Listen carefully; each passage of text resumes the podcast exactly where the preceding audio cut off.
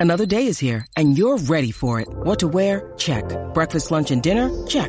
Planning for what's next and how to save for it? That's where Bank of America can help. For your financial to-dos, Bank of America has experts ready to help get you closer to your goals. Get started at one of our local financial centers or 24-7 in our mobile banking app. Find a location near you at bankofamerica.com slash talk to us. What would you like the power to do? Mobile banking requires downloading the app and is only available for select devices. Message and data rates may apply. Bank of America and a member FDIC. When you need mealtime inspiration, it's worth shopping Kroger, where you'll find over 30,000 mouthwatering choices that excite your inner foodie. And no matter what tasty choice you make, you'll enjoy our everyday low prices, plus extra ways to save, like digital coupons worth over $600 each week. You can also save up to $1 off per gallon at the pump with fuel points. More savings and more inspiring flavors make shopping Kroger worth it every time. Kroger, fresh for everyone. Fuel restrictions apply.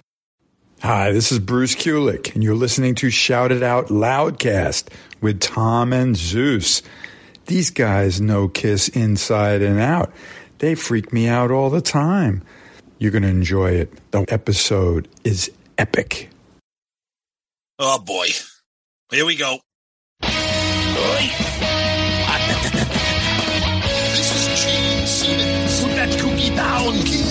pressing the button. Stockbroker Simmons. Star? Paul Stanley. Is that what he does? Stop shouting. Ace Frehley. He's not what you would call a handsome man. Oh no, here come the kiss times. Is that a positive thing? Okay. Alright. I'm gonna grab me an ice cold mellow yellow. Why? Why do that to the fan? Stop it. Why? Because fuck them. That's all. What are you talking 617-525-0850. You do? Hey, fucko. Do you like Kiss? Settle down.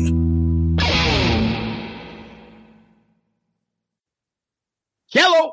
Hey, what's up there, Kiss Army?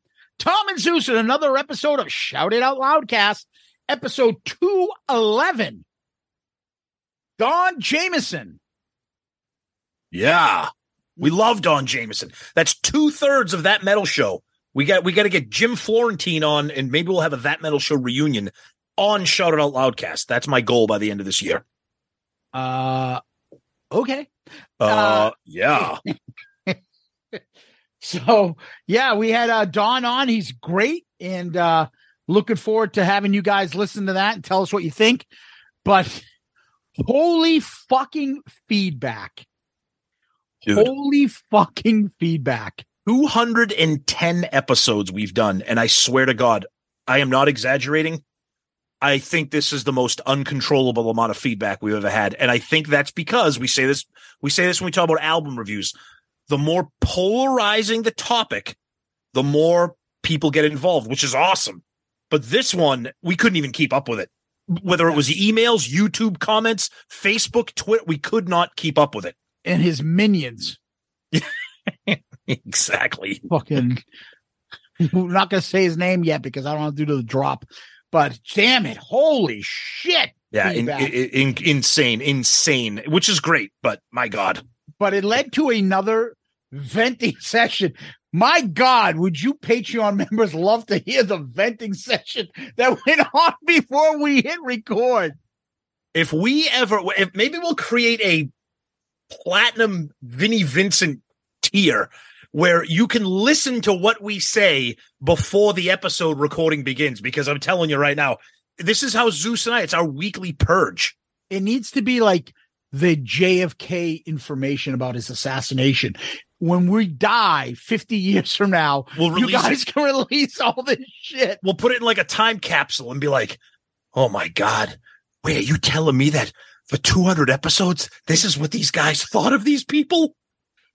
God, it's just there's there, there is like hickety fucking parody people or a, like characters. It just and, the, and and a lot of them are the same fucking things with some of the comments, the the some of the their thought process, the predictability of like oh, like Tom you were saying like oh they'll call me when they have a real band like fucking Anvil play the Super Yeah. Bowl. Oh, I'm not. Yeah. I'm, I'm not watching Rihanna. I'm going to put on Kissology Volume Two for the halftime show. Oh, you're going to save the world with that decision. Oh, thank God for you.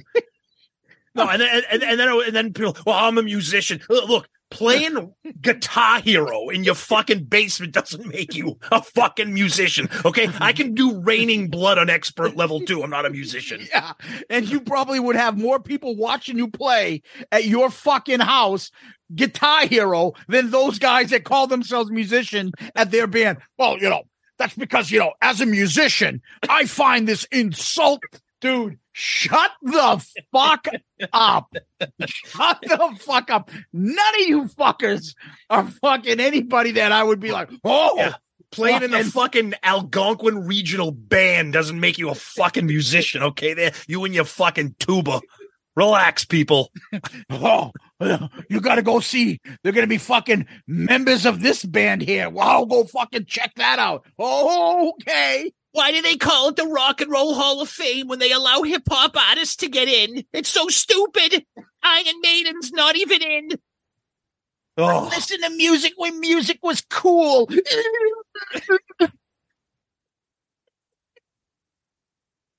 see, every episode is going to have a festive. You know what? Maybe Festivus will be a segment now for each show, like Kiss World, News, Question of the Week, Festivus bit. Because every week it's the same thing. Like I don't know what context these people are with like their their view of what's like relevant or what's an important band or what's good music. but but but even even getting back to like just general feedback which we're going to get into like i wish i cared about something as much as these people care about whole you maybe using tracks or whatever it's like it is consuming their lives But in that, all those guys come out and then all of a sudden it's the fucking ace shit again, the Tommy shit. It's like they have the same thing in their head. Oh, this isn't a fucking, this is a cover band. But when you play fucking Meatloaf's Bat Out of Hell 2 at the local Bowlindrome, you're a real musician. You talking about? It's a great album. Yeah, Kiss is a cover band. I think we get into this with Don. Oh, is Motley Crue a cover band? John 5 doing the role of Mick Mars. I mean, we'll get into that, but it's oh. like, yeah, it's it it. Look, Oh. I know th- this is like like like Hyman Roth said. This is the business We we've chose- chosen. I didn't ask. I didn't ask Who was the fifth keyboard player in Tora Tora? exactly. Now, enjoy your cake. Enjoy. Oh, I've calmed down. All right. Now, with that Let- being said, every week we get ready for feedback and we love to talk about our favorite advertiser, our buddy Tony from ABCPA Inc. Hey, Loudcasters. ABCPA Inc. is an accounting firm located in the suburbs of Chicago that can assist you with all of your accounting and tax needs. For business, they offer bookkeeping, financial statements, payroll processing, payroll tax returns, sales tax returns, filing your federal and state income tax, and helping to start your own business. For individuals, they offer help with sole proprietorships, rental real estate, trust and estate tax returns, and filing federal and state incomes personal tax returns. They have access to all 50 states. So whether you live in Kentucky, or Oklahoma. AB CPA Inc. can prepare and e-file on your behalf. Did you know Kiss Army? If you own a business with employees and have had a 20% reduction of revenue than you did in 2019 due to COVID or state mandated shutdowns, you might be entitled to additional tax credits. Follow them on Facebook and LinkedIn. Visit them on their website at abcpainc.com. That's abcpainc.com or email our buddy Tony at tony at abcpainc.com. That's Tony at abcpainc.com or call them at 708-430-3232, 708-430-3232, and a special announcement for tax season. Mention Shout It Out Loudcast when you contact Tony, and you will get a 10% off any of the services that Tony provides for you. Remember, mention Shout It Out Loudcast, and our buddy Tony's going to hook you up with a discounted fee on any of your tax prep work that you want for Tony. Yeah, thank you, Tony. That's a great offer. We appreciate it. And he was saying that when people call him, sometimes he has to dig a little more to figure out if they came from us or not. So yep. he's like, you know what? I love the show. I love our loudcasters. Let's give them 10% off. And that, therefore, hopefully they'll mention it and get that discount. So once again, thank you, Tony, the tax man, Barone, and ABCPA Inc. Yeah, ABCPA Inc. All right. Feedback. Uh look, again, we said this before. It came by the boatloads, and we're thrilled for that. Okay. Uh, but we got a great episode here with Don Jamieson we want to get to. So we are going to do some feedback. Uh, we start off with the poll, and the poll is a simple one this week. Does it bother you that Paul uses tracks? Zeus, you want to take a guess at what the results for this were? No, definitely one. No one 67% to 33. Now, our buddy Eddie Trunk is going to have a stroke when he hears these results. All right. And we and we love Eddie and we've been in contact with him since this episode dropped with Sink and Stanley. Oh, um, now here he comes. Sorry. Sink and Stanley here, people, and listen. So 67, I'm sorry, 67% of the voters said no, it does not bother you that Paul uses tracks. Couple comments here. Let's see what we got. Gray Flower says, When I heard that he used tracks, I was disappointed. However, the guy's in his 70s and belting out songs and fronting the band for 50 years. Cut him some slack. I'm happy to see Paul singing over a track and being able to put on a great show. Okay, fair enough. Derek Rolando, if he were lip syncing the whole time, that would be different. Backing tracks, no big deal. Nobody complained about Geddy Lee from Rush, where his backing vocals were coming out of the PA in three different octaves. I didn't know that. Did you? Yeah, they all do. But but that that leads me to another big argument that people were getting involved in with feedback, saying, "Oh, he's he's lip syncing." That microphone is there's nothing coming out of that microphone. I'm like, ah, uh, tracks is not lip syncing, but tracks elevate what's coming out of the microphone. But we're not gonna we're not gonna spend a whole fucking two hours on that. Ken Renton says, if I'm if I'm paying to see you live, you better be playing live. Okay. Egghog says for normal bands, sure, but Kiss has been about artifice most of their career.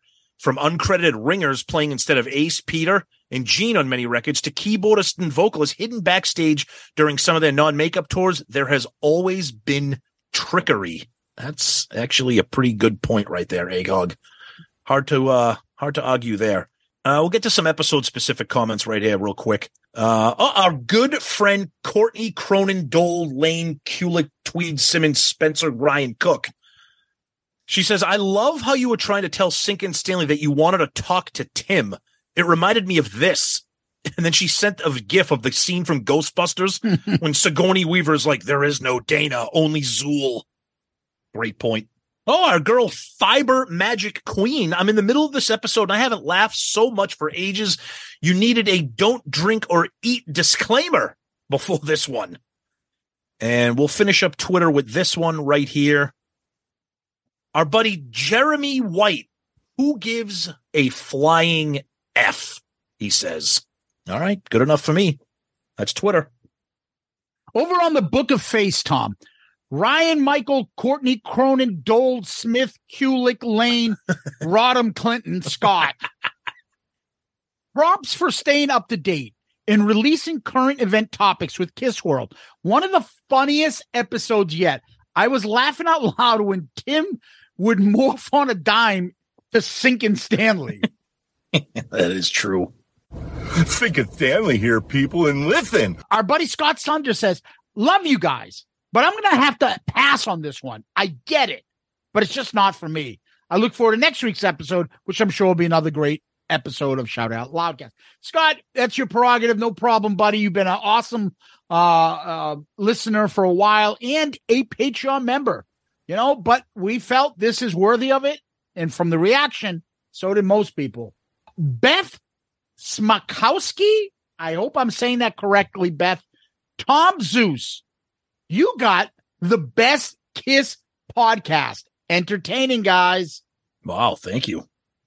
Scott Wheeler. Glad you pushed back on Sinkin Stanley.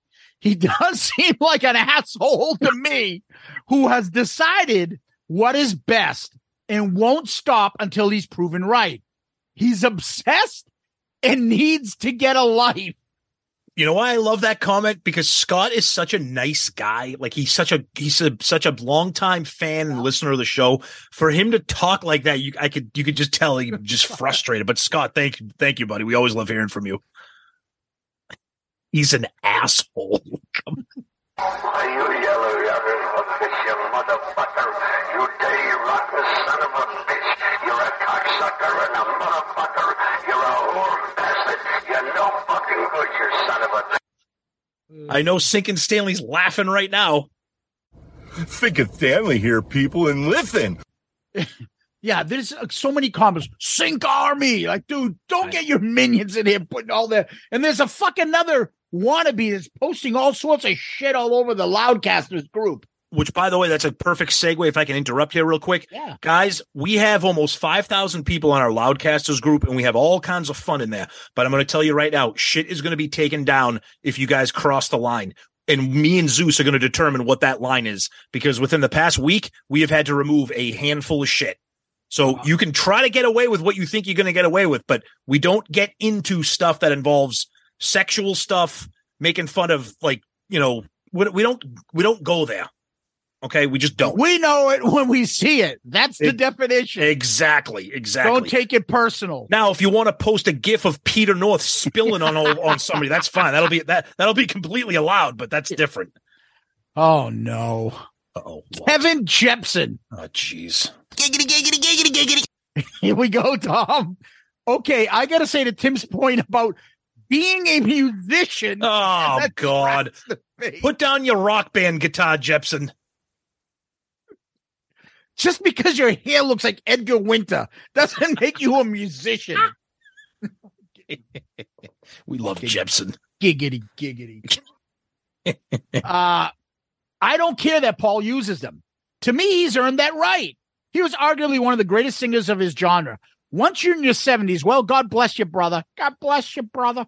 Uh, being a musician myself, what really pisses me off is these young bands starting out and using them, like the band Falling in Reverse, oh. canceling the show because they lost their laptop. Yep. That's inexcusable. Anyway, happy you got him on finally. I don't agree with him on lots, but it's entertaining. Think before you sing. that's a good one, Jepson. Good one, buddy. Was that Kevin Jepson or was that Kavan Jepsoon? Oh, our buddy Steve Wright, and good. I'm glad he brought this up because I want to vent on this. Good. Listening right now, Phil isn't with Ace because he's on tour with Europe with that with Accept. We know that. I mentioned that a long time ago when Zach Throne came in the band. The point being that he just dropped a second guitarist. He didn't add a new bass player.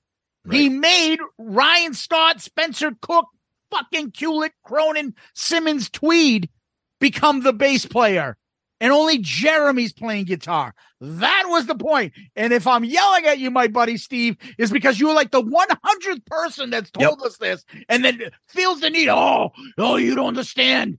Phil's with accept right now. We know. Oh, and by the way, and by and and and, and just an addendum on that. There, we love Phil. We've had him on the show. Great guy, n- nicest guy. We're not fans of Accept, so don't you know? Don't fault us if we don't know every single thing about Accept. But we know that Phil is with Accept. But that being said, Steve, we love you, buddy. Yeah, it's just everybody's like fucking. That's not the point. The point is he dropped the member. That Right. was the point. Right. Holy fuck balls. Here's a fucking DM. Did you guys know? Okay, fucking. The ex- well, that's because the Accept cult comes out. oh, fucking. Balls to the wall, fucking suck rips. Night of the living bands that suck, as Bud had oh, said. Jesus Christ. Oh. Daniel Holler Houston. Perfect 50th birthday present. Happy birthday, Daniel. All right, happy birthday, buddy. I ran an extra half mile because I was laughing so hard and lost track of my route. Tim is fucking insane. I love it. I had a hard time personally getting worked up that a 70 year old with a heart problem needs vocal assistance. P.S. I am a musician. and drum triggers bother me more than the vocal stuff. Kiss was using those to assist Peter dating back to 96. Great episode. That's an awesome point. And that all kind of leads to when we get to our question of the week. Uh, We have a very topical question of the week. So stay tuned for that, as I hope you guys always do, anyways. I'll end on uh, the Loudcasters group with this Doug Bentley, who we met on the uh, cruise. That's right. Uh, Doug says, I've always found Sinking Stanley to be super cringeworthy, unlistenable. But this interview is huge. Drunk Doc's lips were as loose as, as a, well, you get the point. I'm sure Paul is pissed. Personally, and as a musician, Uh oh. we, offended Doug. I don't give a shit about tracks. Just be grateful to be able to see a Kiss show 44 years after I saw the Dynasty tour. Nice. Oh, and I would definitely seat Sinkin Stanley and Joey Cassata at the same table at a wedding. Just a barrel of good vibes, those two. C'è una luna menzumata, mamma mia, mamma di dare. Figlia mia, cosa dare, mamma mia, pensacciare. Sette veglia lo pesciaiole, issu va, issu lena, se lo pesce in. Se ci la fantasia dei pescioli a vecchiuzza mia, la la dio la, pesce fritto e uè gomba, no calamara, c'ha giaccata. What the hell is Doug's problem with Cassata? That's not the first time he's That gone is the most him. random thing. I find it hilarious. I oh, know. Come on, man. Joey's the man. I love Joey. I mean, he's not a Hall of Famer and he never will Yeah. be, but he's the man. Yeah, exactly. He's not a Hall of Fame. No, he's not. He's not the Hall of Fame. He's not the Hall of Famer. All right. On our Instagram page, our buddy Radio Chaos. Great episode, guys. Uh, this point is not whether Kiss is using tracks or not. The point is the hypocrisy of using while at the same time spewing rhetoric such as, we're the best we've ever been. All of Gene's comments in the past about live performances, including Paul's smartass comments on the cruise about we're not really playing live. When individuals invest almost a life's worth of emotion, not to mention money, they deserve the truth. Stop the rhetoric, just tell the truth. The issue isn't the tracks or not. Its issue is all the rhet- rhetorical bullshit. Keep it up, guys. Love yous. Oh, and he had that last follow up part to it too. I'm sorry. Uh, and furthermore, Doc's comments. It's part of a process. He sings every song. Cut it out. The truth is, tracks are running all the time because if they weren't, you wouldn't hear Paul's voice and it would sound ferrible. I don't know what ferrible is. I don't know if he misspelled terrible. Keep the tracks for God's sake. Just cut the bullshit. Part of the mm. process. Give me a break. Love you, mate. Interesting. Okay. Now, over on our YouTube page, there's Oh like fucking God. 50 comments, and 90% of them are probably Sink Army maniacs. Marty White, do you think when Paul turns someone's lawn upside down, he hires Chris Cola and Cusano Landscaping Company? Oh, jeez. Oh, uh, Patrick. It's funny how music fans get when they are posed with questions regarding playing music in a live setting when they aren't musicians. I love it. Some respect the fact that being a musician doesn't necessarily give you the right to pass judgment, but at least a different perspective. Others get defensive and argue if they were in court. If people who've never passed a bar or even opened a book about the law had something to say about attorneys, who would listen to them? That doesn't ever happen. I guess it's because no one really wants to be a lawyer. Now, I don't know if Patrick is trying to take a shot at me because it sounds like it. Nah. Nah, yeah.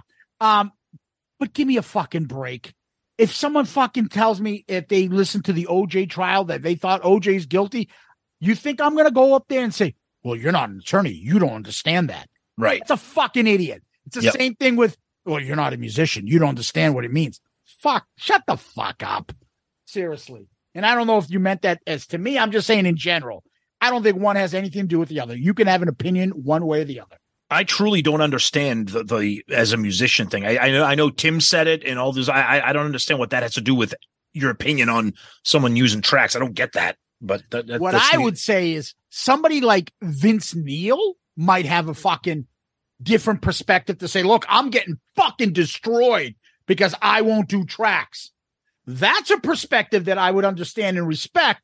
If he's saying I, I still won't do tracks because I feel I'm cheating them, I'd rather them listen to this fucking cat dying yeah. that I do Yeah. on track. That's Yeah. a perspective, but Yeah. not the fucking the guy that fucking plays uh half the show as a musician, half the show as a magician. I like I, Ooh, well, who's that? That sounds like a, that sounds like a fun show. or at kids' birthday parties. Like, shut the fuck up. Come on.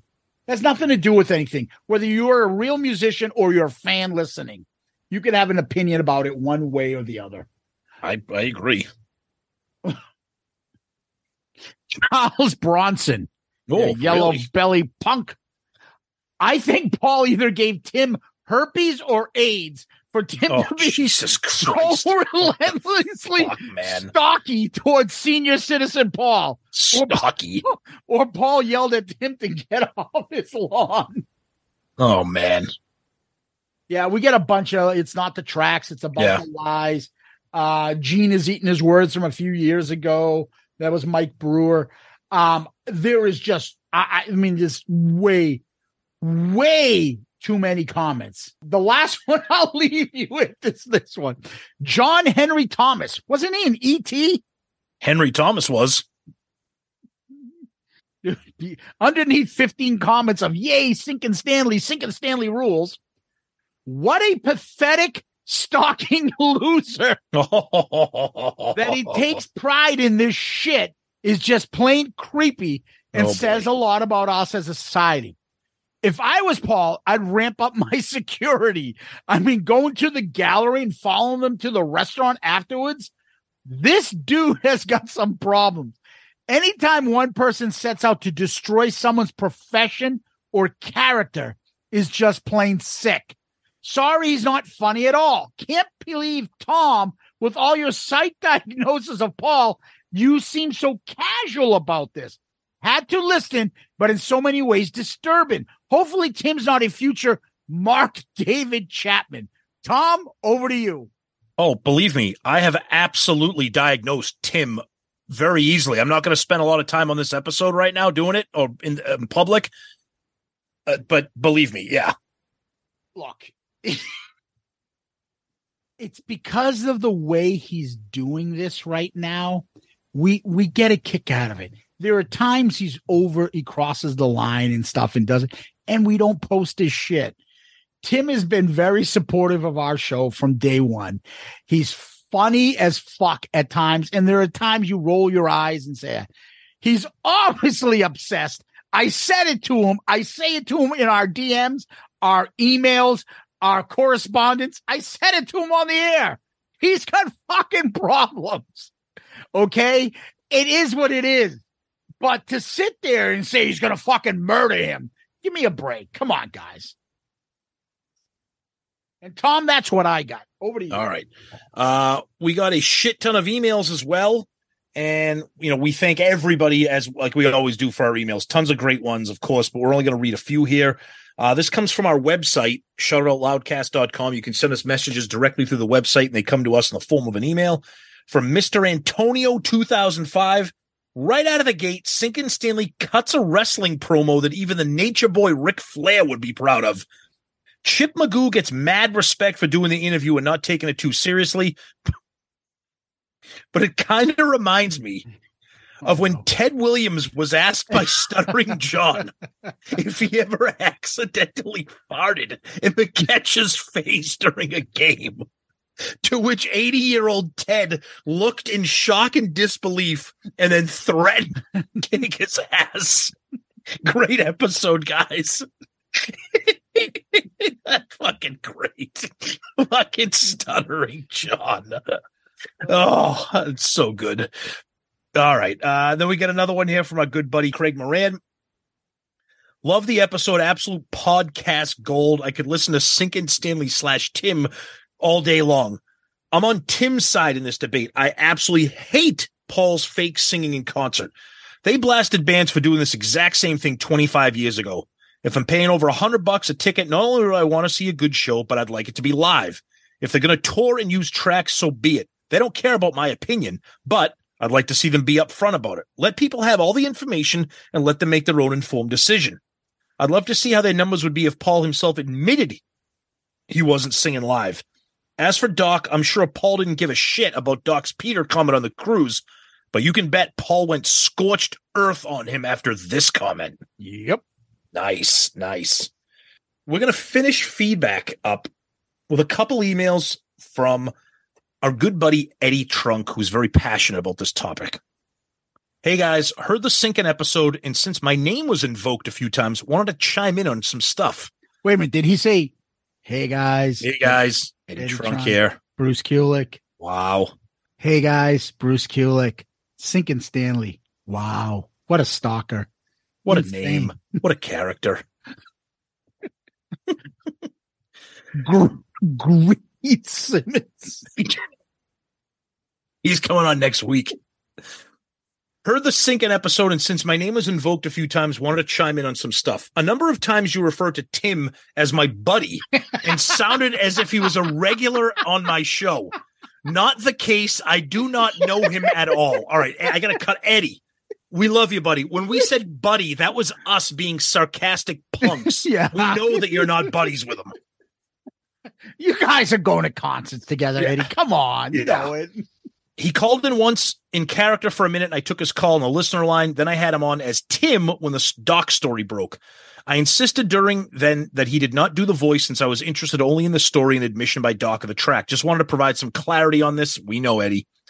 Also, I respect all opinions and everyone's right to have them, but I will never understand people's acceptance to spend their hard earned money to go see a live show and have it be anything but live. To Tom's point about not caring, I would ask, what do you go and see a band play live for? Well, to, I'll answer that, Eddie. I, I go to see a band. Period. That's just me. That's my. I go to I go to be entertained. Um, Eddie continues. Kiss may ironically be the outlier here because people actually do go just for the show. But just about any other band, what's the point? How can anyone fairly talk about if a band was good or bad or had an on and off night if it's a computer that will have them sound the same every night? To me, the bands I love, I have always loved because of the music they make and their ability to deliver it live when I go see them, warts and all. The whole magic of a rock show to me is how they deliver it. The narrative, everyone does it now, could not be more wrong. I'd say 50 to 60% of the bands from all eras do not. And trust me, they are way more upset with what's happening than I am. Imagine honing your craft to do it live, then have a track act follow you and it's all tapes. And then everyone's saying how great they sound. It's truly insane. I cannot sing or write a song. But if it doesn't matter if it's live, what's stopping me from going on tour? To me, the acceptance to all of this is what's truly killing rock and roll and blowing my mind. And if you can't do it anymore, then go do something else. I'd much rather see artists I love go away with dignity intact than become a shell of what they once were. This isn't just about Kiss. It's about anyone that is charging people money for a live show that is not primarily live. And I am not talking about effects, loops, a keyboard here or there. I can live with that. But so many bands doing so much more, and it's a really dangerous, slippery slope. Again, what is the point of going to hear a band live if it's not live? To me, the acceptance of this, which is now the norm in pop music, is where a truly great live rock show will soon become a thing of the past. And that to me as a lifelong rock fan is scary as hell. P.S. Cassata for the Hall of Fame. he said that. That I'm really reading that. Hope you are both well and thank you for listening, Eddie. That's a great email. But Eddie wasn't done. One more thing. Singing over tracks is exactly the same as lip syncing, at least to me. The level to the track in the mix is decided by the sound guy. Who rides the level of the track depending on what's needed? If a singer is shot, it's pretty much all track equals lip sync. Every single person who totally lip syncs still has a live mic. You have to in order to ad lib and speak to the crowd. But if the track is 80% of the mix on any given night, that's not lip syncing. I love debating this. Happy to anytime. And again, respect all opinions. And again, I feel this way about any band, not just Kiss. A live rock show should be live, simple as that. It's the entire basis and measuring stick for how any band is. Last point. If it's not such a big deal, why do so many that do it deny it and hide it? Best to you both. This is why we love Eddie. Strong, passionate, informed opinions. Eddie, you are our comment of the week. Thank you for chiming in. We love that. Good answer. Good answer. I like the way you think. I'm going to be watching you. Yeah, we love it, Eddie. Thank you for that. Uh, we know you're passionate about it, but Tom, he kind of posed a, a question there, so I'd love to hear what your response is. Yeah, I, I kind of answered. It. I, I I talked to I talked about it during the the episode. I get it. W- would I prefer tracks? No, of course not. But to me, and and maybe Eddie brings up a point. Maybe it, it maybe because it's Kiss, because they are about the show. It doesn't bother me. Maybe if I when I go see Metallica on the on the tour, maybe if I found out James was using tracks, I'd be like, dude, what the fuck? That's bullshit. But maybe he's right. Maybe because Kiss is about the show, that is a little bit easier for me to swallow. Maybe if I were to go see a smaller club show, you know, we're going to see the Winery Dogs in, a- in a couple weeks. Maybe if I find out Richie Kotzen's using tracks and be like, dude, that's bullshit. What are you doing? So maybe maybe I'm a hypocrite, or maybe I just pick and choose how I prefer tracks to be used if they used at all. I don't know, but I get I get Eddie's point. I totally get it. Yeah. And with that, Tom, we're going to move on and give a shout out to our Patreon family. Woohoo! Our Patreon family continues to grow. This week, we are thankful and appreciative for Ryan M., who joins us as a Star Child member. Ryan, thank you so much. We appreciate it. We think you're really going to like it here with the family. And uh, all the members of our Patreon family, we thank you. You guys help the show tremendously. The growth of the show has been, uh, with Patreon's help, insane, or especially the last year and a half or so. It just continues to grow. That's why we get great guests like Don Jamieson today. So, Ryan, thank you.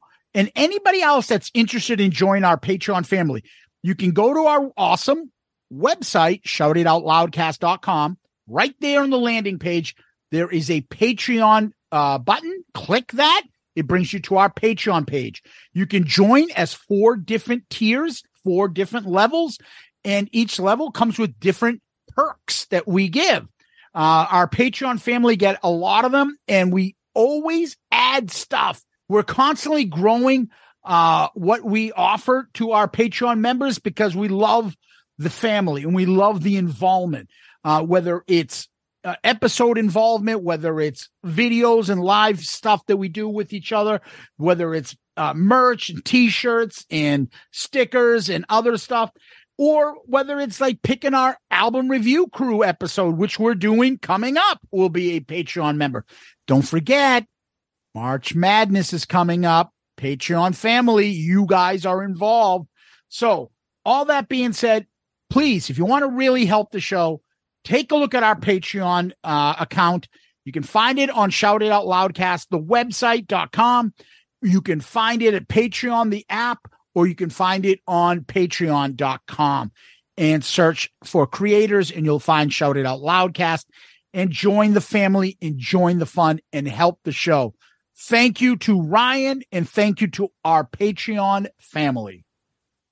You guys rock. Ryan M, thank you so much for becoming a member of our Patreon family. Huge, huge gratitude, appreciation to you for that. We truly appreciate it. And to everyone in our amazing Patreon family that keeps growing.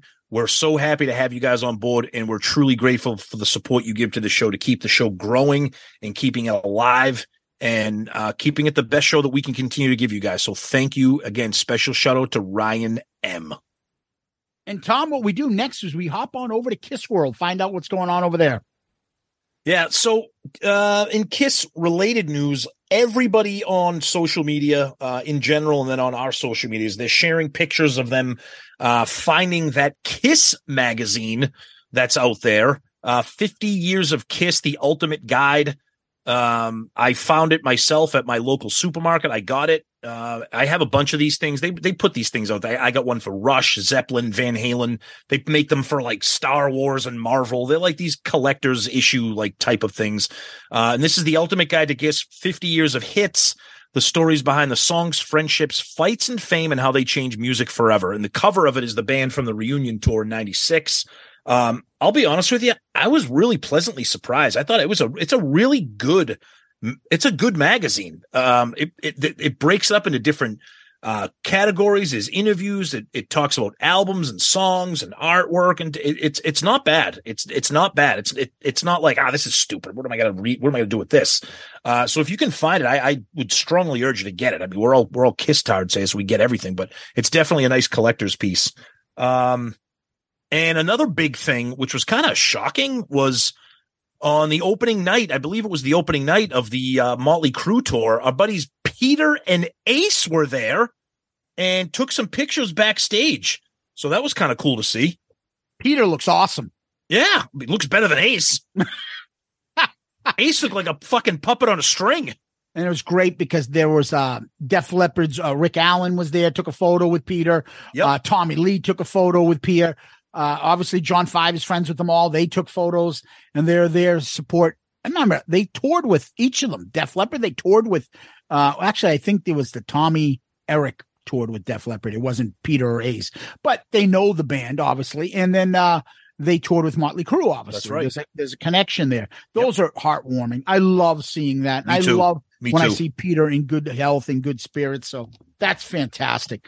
Uh, Tom, a couple other quick things I want to mention is off the soundboard, Poughkeepsie is now available on Amazon.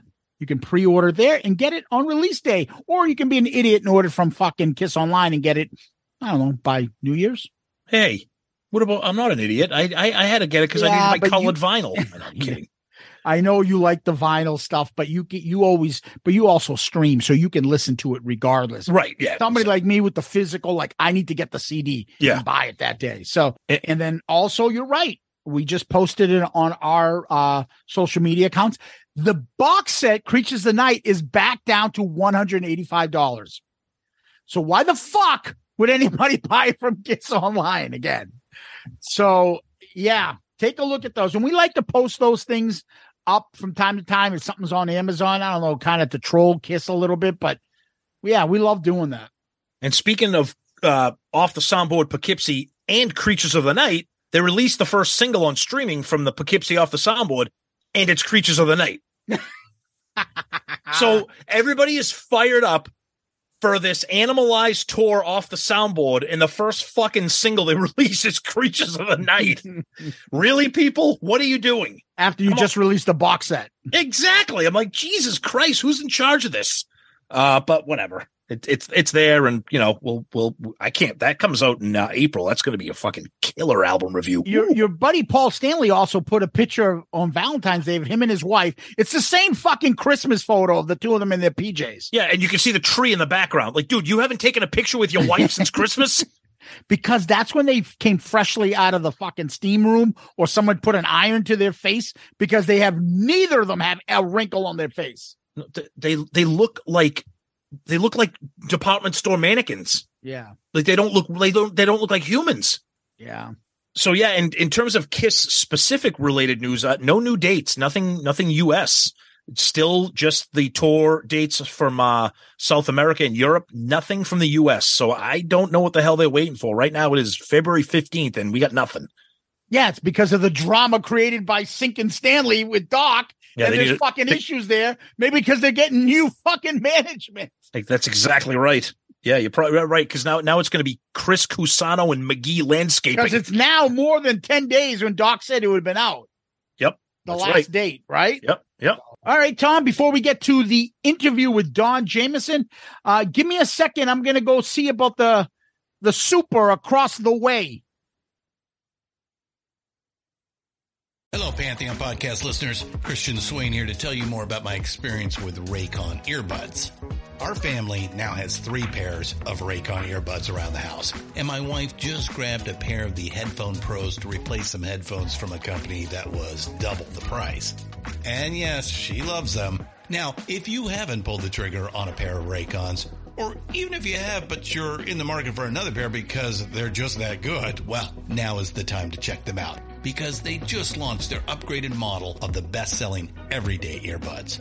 With Raycon's upgraded everyday earbuds, now you also get active noise cancellation, ergonomic design, and multi-point connectivity that lets you pair with two devices at once. New quick charge function, three customizable sound styles, plus awareness mode. Available in a variety of vibrant new colors to complement any and all skin tones. I even have a pair of earbuds in a cool green color. I have tried just about every earbud known to humankind, and these Raycons are fantastic. Seriously, if you've been wanting to check out Raycons, there truly is no better time. You're going to ask yourself why you didn't check them out sooner, and Raycon offers a 30-day happiness guarantee. So, what are you waiting for? Go to buyraycon.com slash Pantheon today to get 20% off your Raycon order, plus free shipping. That's right, you'll get 20% off and free shipping at buyraycon.com slash Pantheon. Buyraycon.com slash Pantheon. Hey folks, Steffan Chirazi and Renee Richardson here from the Metallica Report. And we are proud members of the Pantheon podcast family, where the best of music and podcasts unite. We've got something pretty cool for you. We're giving away an exclusive Metallica merch package worth over $250. That's a whole lot of scary guys, skulls, M72, and other sought after Metallica swag. And we've made it easy for you to win. Follow and share the Metallica report, and you're in the game. Go to pantheonpodcast.com slash Metallica, enter your email, and hit that button to be entered to win. And just like that, you're eligible for our monthly exclusive Metallica merch package. And guess what, rockers? You can enter every month. So just do it. And while we love our global brothers and sisters, the lawyers won't let us ship outside the U.S.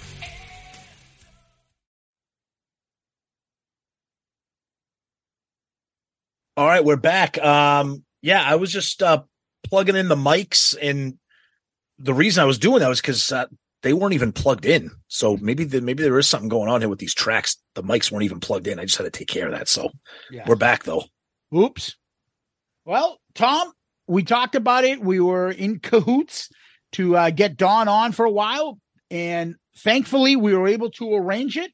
Uh, a tip of the hat too to our good, lovely friend Courtney Cronin, Kulick, Sweeney, fucking Rodham Clinton, fucking Delano Roosevelt, fucking Buchanan, Cook, Spencer. There you go.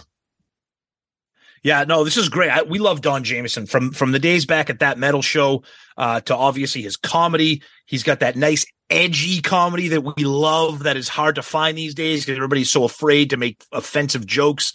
Uh, Don's a great guy, a huge Kiss fan, huge rock and metal fan, uh, and of course he's just a funny guy and a great guy to talk music with and Kiss. And we just had a great time. Very, uh, very good conversation about Kiss specifically and just the world of rock and tracks and all those kinds of things in general. So uh, it was a lot of fun. Without further ado, Don Jamieson. All right, we're excited to have a very special guest. Uh, Zuul and I have gone way back, uh, being big fans of him. Uh, he's a comedian. He is one of the three hosts of one of the great shows. We wish it would come back. That metal show. Uh, and he's all over the place with our buddies Eddie Trunk, with our buddies Courtney Cronin, Dold Lane, Kulick, Spencer Cook. We we welcome Don Jamieson to the show. Don, what's up, buddy? Yes, it took it took uh, Courtney with with multiple last names to finally lock this down. But uh, I'm psyched to be here with you guys, and uh, and I hear all great things about this podcast. So, uh, and obviously being a Kiss maniac uh, since I was a kid, I'm ready. Awesome, Nice. great, great to have you, Don. Nice. Don, what we always do is we start off with these questions called Murph questions. Murph was uh, Tom's college roommate, and we were all suite mates in college. And uh, by the way, fun fact in 1994, was it, or three? Yep. Um, we dressed up as Kiss and makeup to the Halloween party at, at college prior to them putting the makeup on.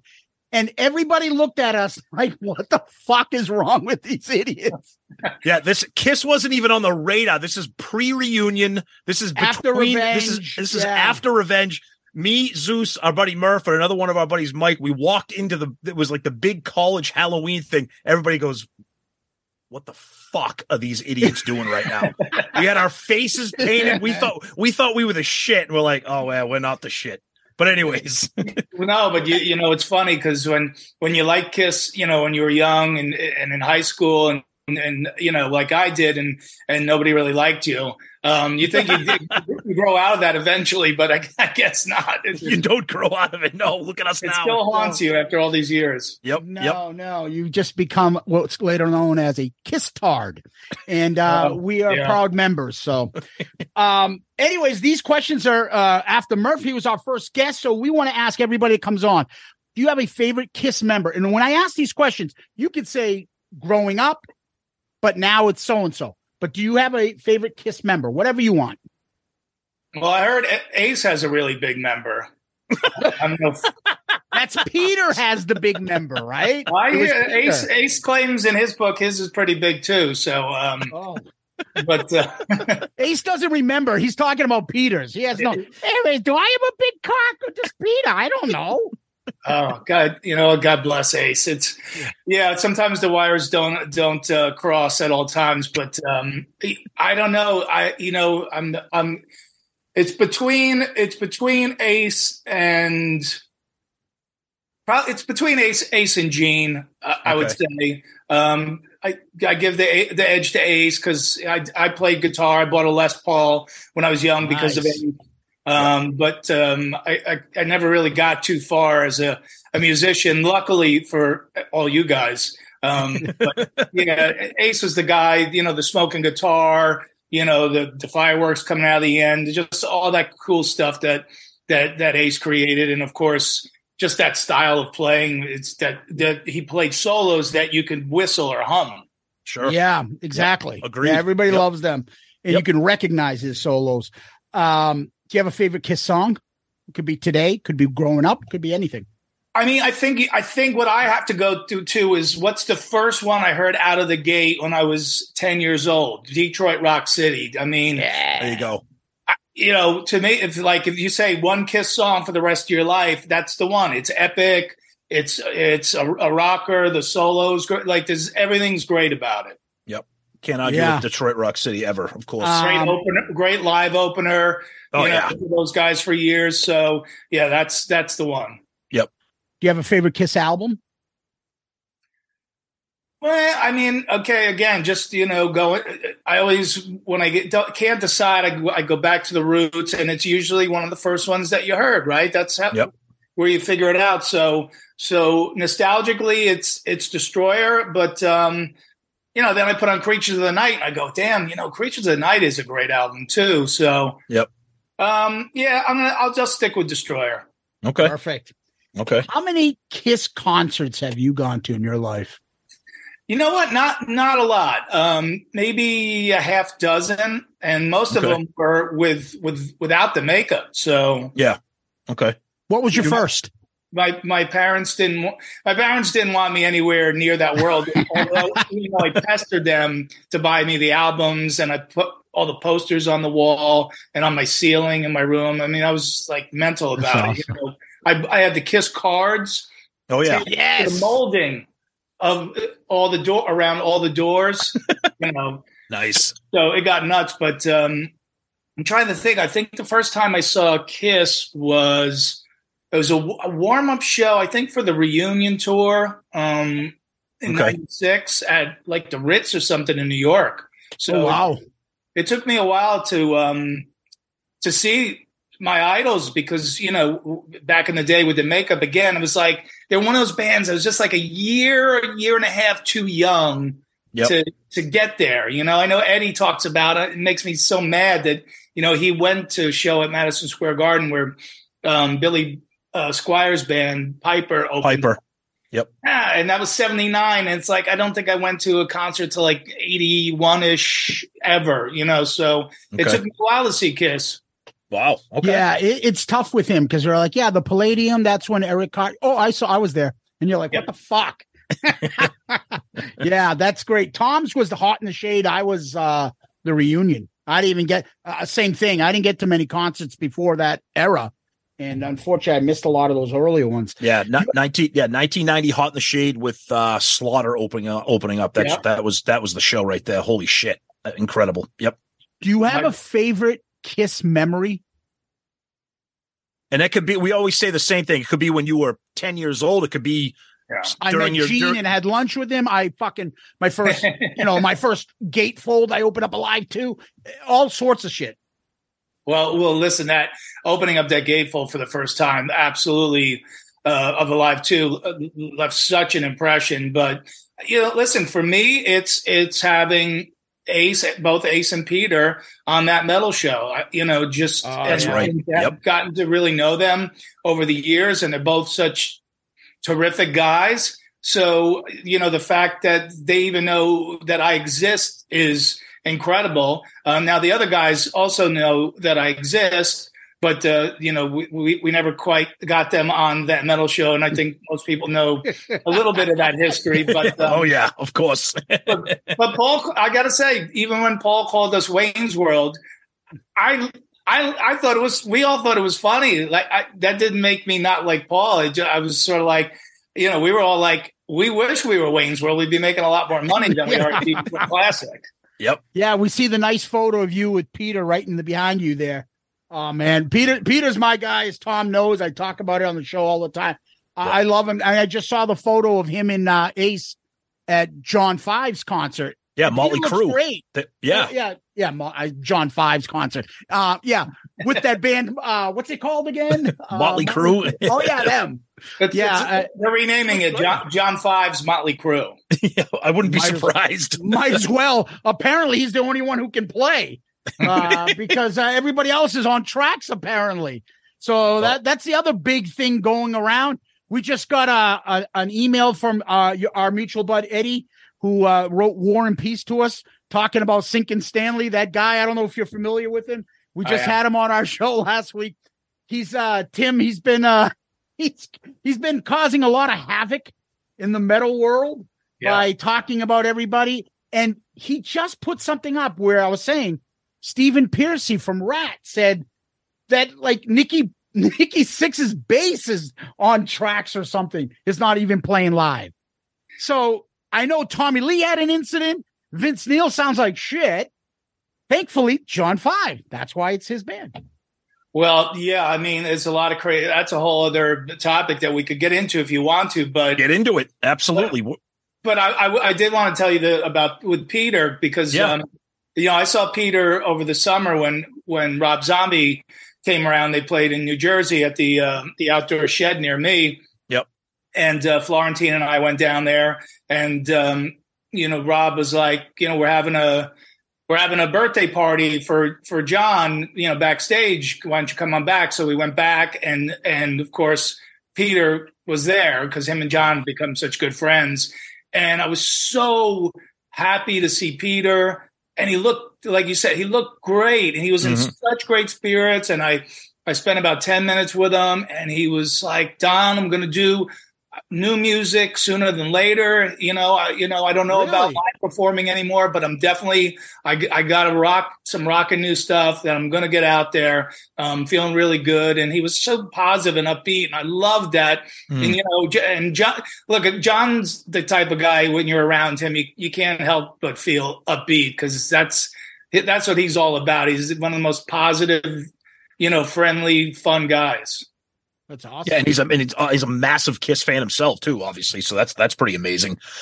But yeah, so I mean, again, we don't want it. It it this has turned into such a thing now because we're such Kiss fans and because we're a Kiss centric podcast.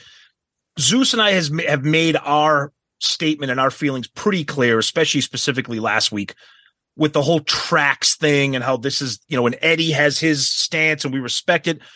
Is this a big deal? Like, I mean, you have your, you, you have with what you do in your career, you have your finger on the pulse. I mean, you're at, you're at all these festivals, sometimes with Eddie, sometimes on your own with Jim. What is going on, generally speaking, in the world, whether it's Kiss or these other festivals with tracks? I mean, obviously, some bands don't care. They admit to them. Other bands like, oh, fuck, no, we don't do those. Talk to us a little bit about what you're seeing, what you're hearing. What do you think of this whole thing that's going on right now? Yeah, I mean, uh, you know, it's funny, man, um, especially with the Kiss situation, because again, Kiss has been part of my life for 45 years. Us too, yeah. So, um, you know, I th- and and I think it's pretty obvious what what's going on there, um, w- particularly with Paul. But um, but yeah, I, you know, it, it's weird to to now be an adult and have loved this band all this time, and now I know too much because I know crew guys and I know you know sound guys and that and and they all tell me, oh, we're doing this, we're doing that. Yeah. So, um, you know, I think you know, I think Eddie says it best in, in terms of if we keep if we keep buying tickets to go see these, um, more and more bands will do it, and that's what you're seeing. Obviously, you know, for me, I look at it this way. I I would say probably 95 percent of the bands that I see play live. Yep. Okay. So it's it's not that big a deal in my world, but yeah, in the bigger world of music, especially rock, where what's the great thing about rock? It's just that raw. Just you, you know, you hit a bad note, it doesn't matter. You're it's the you know it's the energy, it's the stage show, it's the songs. Nobody Yep. cares if you hit a wrong note. Nobody cares if you sing a wrong note by accident. It's all part of the night. So in that sense, yeah. But yeah, I was put off when I, when I went to see like Wasp, and the tracks were just so obvious, and it was like, yeah, you know, I mean, I could listen to the CD at home. I love Wasp, you know, but I don't need to listen to. I don't need to pay for a ticket and listen to the CD, at, you know, at, an hour from my house at a, at a live venue. But um, so you know, I look at it as like, I, you know, most of the bands I like don't use tracks. Um, and there's some bands that I do like that use tracks and admit to it. So that's up to them. You know, a lot of the modern bands, uh, especially with that big modern production, they're really trying to deliver that live. And, you know, you, you kind of have to, you need a little enhancement, as Doc Mm. said. Do you think do you do you think it's some of this is a product of these bands being put on whether it's Kiss or whether it's a, a new band that they that they feel this pressure to sound so good because we're in the social media age, the YouTube age, and we know that when you're at a concert and you're in the moment, everything sounds just incredible, the energy. And then if you watch it on YouTube, you're like, ah, like, those guys sounded kind of rough. So those bands know that. And they're like, well, we don't want people to think that we sound rough. So we're going to use this so that we, you know what I mean? Do you think, I, I feel like social media has kind of fucked up a lot of good things, including a rock concert. Yeah, no, it's it's fucked up everything. Um, Yeah. but in terms of I'm sure the same for you too, right? As a comedian, right? Well, uh, in in so many ways, but but listen, I'm, I'm not that worried about being my shit getting put out there because I kind of fly a little bit under the radar, which is nice. Yeah. But in terms of what we're talking about, Tom, I said this 15 years ago on that metal show. These bands have to sound perfect every night because they know five minutes after the show's over, the whole concert's on YouTube. Exactly. And then what do people do? And and, and it's it's not a. a I- I don't think it's ever really. Some bands it might be an ego thing, like we played like shit that night, and I wish it wasn't it wasn't out there. But again, I, d- I don't care about that. I, is it was it real? Was it live? Was it raw? Did it were there a few mistakes? But who cares? It's a it's a rock show. Right. But the problem is that people now are used to it. They go to the, the and what do they do? They go, okay, Kiss End of the Road tour is coming to my town.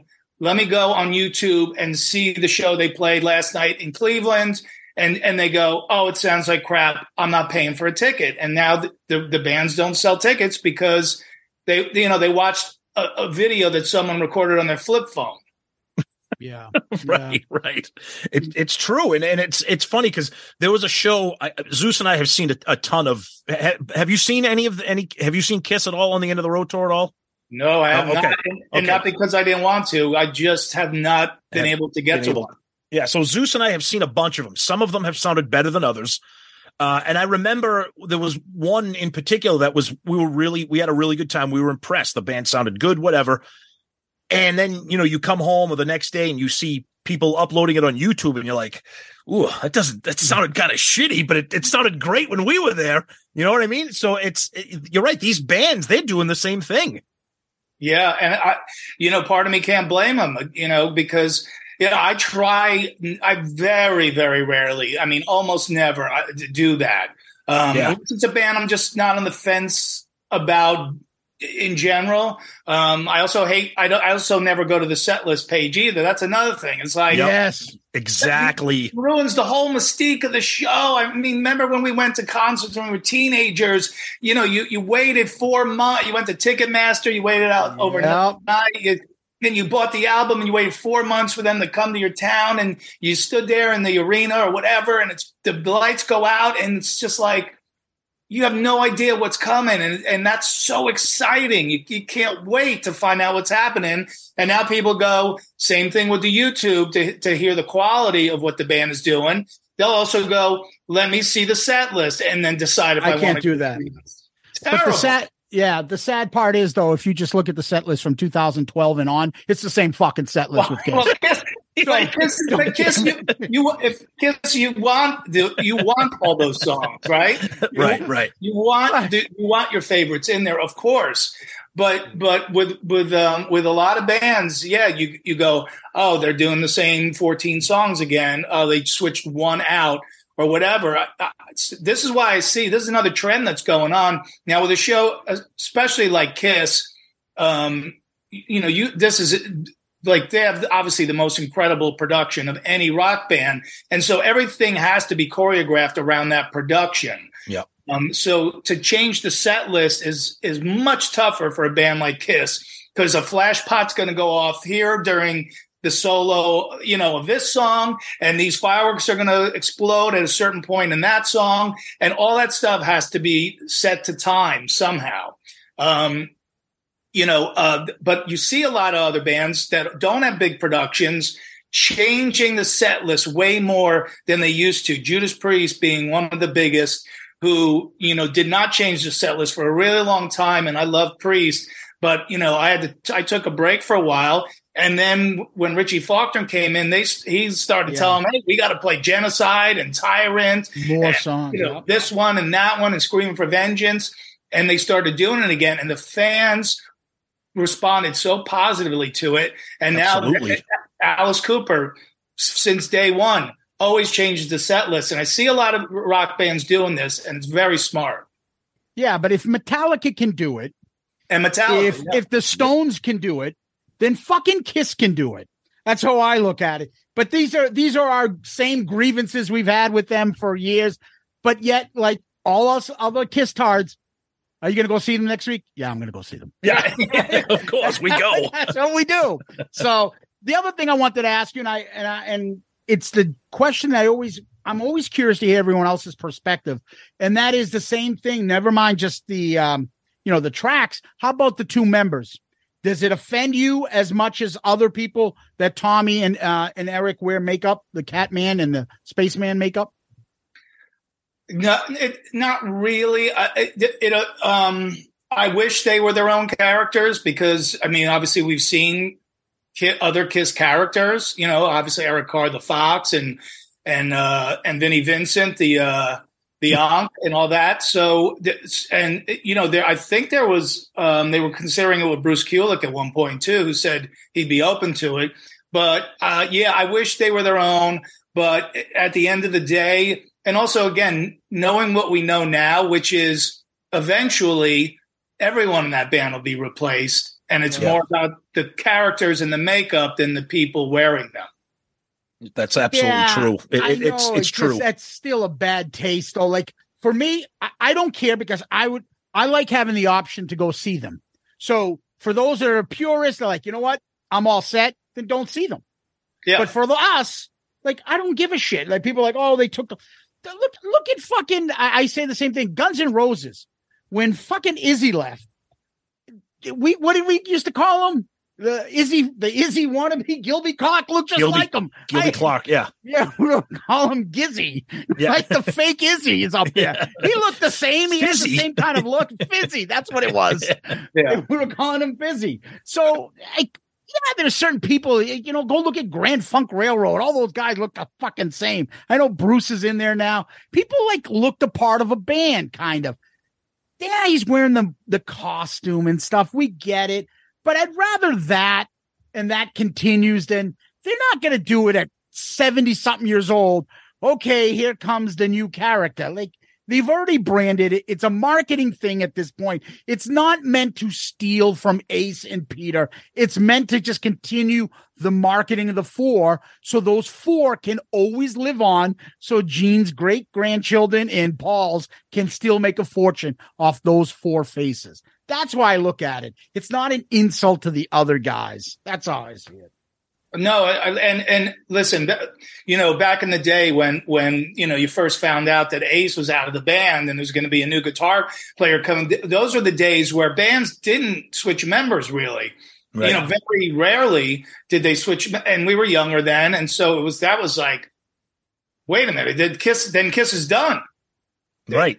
Yeah. Bands didn't change members back then. Now bands are out there with one original member or sometimes yeah. zero original members, and yeah. and no and nobody cares. Like Eddie always says, if you pay to go see Foreigner and there's zero original yeah. members, they're going to keep doing it. And and I Billy, I had I took a girlfriend to see Foreigner, no original members, and nobody cared, and they just want to hear the songs and the logos there, and that's it. So I'm interested to see what people you know, I, am I'm a Motley Crue fan. I mean, I'm more, you know, nostalgic. Like, so I know that Motley Crue is not Kiss in terms of makeup and costumes, but John 5 replacing Mick Mars. Okay, obviously we Mick Mars's health issues are well documented, so God bless him. We know that he can't physically do it anymore. But does John 5 coming in? I feel like what I'm seeing on social media, people that like it almost like it had the reverse effect of what happened with Kiss, where it like it reinvigorated Motley Crue fans. Like, I love John 5. This is going to be awesome. But I'm like, but why is that? I feel like Mick Mars is just as beloved as a as a rock legend as you know. Maybe you know maybe he's not Ace and Peter, but people love Mick Mars. But he's out of the band, and John 5 is playing his role, and people people are embracing it. and They love it. And I'm is that is that hypocrisy or, or what, what do you think, Don? I know, I know, obviously I know you're a crew fan just like we all are, but is sure. that a big deal to you or to anybody out there? I don't know. No, well, I think the difference is that he, you know, John 5 is not playing the character of Mick Mars. He's just and I think that's it. Yeah, exactly. He's taking his spot in the band. Yeah. Um, you know, what, what's interesting is, you know, in, in a way, Mick Mars ha- has become a character in a sense because um, I got to tell you, when when Mick Mars came and did that metal show, you yep. know, all I knew from Mick was having seen Motley, you know, countless times to that point, um, is this dark, brooding, you know, like wizard, you know, very like mysterious and dark, and and then you meet him, and he's the nicest, sweetest guy and he loves to, he said i love doing interviews. He goes but i'm in a band with three other guys who love doing them more than me. So he goes i never get to talk. I'm excited to do this with you guys today. And he was so cool and so gracious and still is to this day. Um you know but but i think this mystique about him was kind of falsely created because he's in he's in a band with these guys who are very big very big personalities on stage. Yeah and Mick sort of took this role of like I'm going to be the dark, you know, wizard over here on the side. But but I'll tell you, Mick is a man. What a what a just a genuinely great, decent guy. And any musician you talk to who knows him will tell you the same thing. Yeah, yeah. Agreed. I think it's Nikki's band. So everybody oh, else yeah. has been replaced once. Totally. If you replace Nikki Sixx, that's when Crue leaves. I think. Yeah, he's the only uh-huh. one that has to be there. I think. And him and John are, you know, him and John have become really, really close over the last handful of years. So, uh, you know, when I when I heard it, I was like, yeah, that makes sense. Yep. You know, I'm sure that they'd been discussing it for a while, and um, and just and as much as Mick being a, a great dude, uh, you know, I'll, I'll mention again uh, how great a dude you know John is, and I know how excited he is to be doing this and what a fan of Motley he, you know, that he's been. So, I, you know, I could see, I, I watched some of the clips and he, you, you know, I, you could tell he's, he's a little kid up there and uh, I'm bummed he's not in zombie anymore, but you know, uh, you know, I think he, yeah, he's going to keep that band. He bought them a, a few more years for sure. Yeah. Uh, so this is kind of a, this is kind of kiss related, but it's it's also kind of a, a more a, a broader question too. Kiss famously has not released any new music in a really long time. And Gene specifically has made comments that saying there's you know there's no music, uh, excuse me, there's no money in in making new music. Uh, and you know, and our argument has been, you know, in the age of of streaming, you know, drop a single, drop an EP. That combined with Gene's comments about rock being dead, is that just like an old man talking out of his ass or because I because there's a lot of new bands out there that I like. I mean, I, I, don't have my finger on the pulse of everything that's going on in 2023. I don't think rock is dead. I just think it's a lot harder to find good rock because we live in a hip hop pop world right now. Yeah.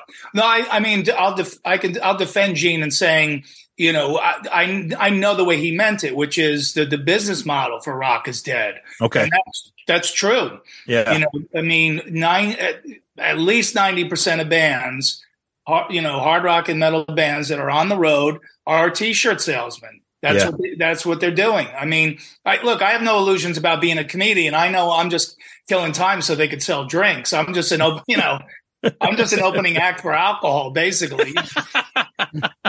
so, but but but that's the that's the terrible part is these bands are out there and they're so goddamn good and and and they're drawing, but they're not making any money except if you buy the and the forty dollar t shirt and and everyone goes, why are they shirts so expensive? Why is the whatever merch is so expensive because that's the only uh, revenue source that they have. They're not making money on album sales like Kiss ha- has done throughout their career. So it's it's a totally different animal now, and and I know that, and that's really listen. We know we know Gene is a biz, he's a great musician, um, but he is a businessman at heart, and he's totally right about that. The the business model in rock is dead.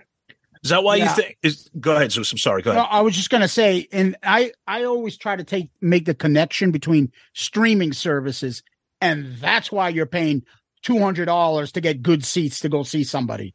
And I blame that. And I, I, my thinking is if they had the record deals and the records were selling, they wouldn't need to do this kind of stuff. They wouldn't be, yeah, you'd be getting that and you'd still be paying $200 for a good ticket. I don't think so because they have the other revenue. So I, I, I have a problem with the streaming stuff. I think the artists are getting ripped off. I think they should get paid better. I don't know what the percentage is, but they still should be getting way more money than they are. Um, yeah. That's just me. Well, obviously, I I agree with you because I you know I get you know I get checks every month for for you know my comedy stuff being played and um, you know you see the breakdown of it and like there's literally like you know one penny here. You know, I mean, I do I do okay overall because some yeah. services do pay better, but you know, some of them that shall remain nameless. I mean, you're literally looking at one cent, two cents. You know, from you know, one I made one cent in India. Oh, that's good. Okay, somebody yeah. in India streamed one of my comedy tracks. Uh, but yeah, that is you're right. That's part of it, and you know that's why the ticket prices are going up. Um, of course, it's Putin's price hike, also. You know. so he's to blame. Is causing all the all these ticket prices to go up. I got another one that I wanted to uh, run by you. Now you have that metal show. You obviously know your hard rock metal music. Where do you put Kiss in the hierarchy of all that? So I I like to think hard rock is that that means the Stones are out. I, am not counting the Stones, like everything like from them and down, like the Kinks and stuff. I'm talking Zeppelin, Aerosmith, Kiss, Van Halen, Metallica, I and then Black Sabbath. I put Kiss in that echelon, like that grouping, which is the top 10 of all time. And then there's other ones underneath and stuff, some other ones like the White Snakes and others and stuff. But where do you put Kiss? Is there an echelon? And who's in that top echelon for you? Well, they definitely, eh, you know, it depends on how you want to define top echelon. But if we could just think about it, you know, broadly, it, yes, of course, they, have got to be up there. I mean, they are originators. Um, you know, I'll, I'll, never forget the feeling that I had when I first bought, when I first looked at the front cover of Kiss Destroyer. They're rock stars, they're superheroes, and they're comic book characters. Mm-hmm. so they were the perfect package, and they took theatricality to a whole new level. So they're they're huge innovators. Um, and even though they they d- didn't have many like huge radio hits, you know, they they they created a, a huge fan base. Uh, just you know, the Kiss Army. Now everybody has an army. You know, like you, Yeah. you have three people following you on Instagram. "Oh, my Instagram army. but Kiss built this incredible thing, really, without any giant hits, and not until Death.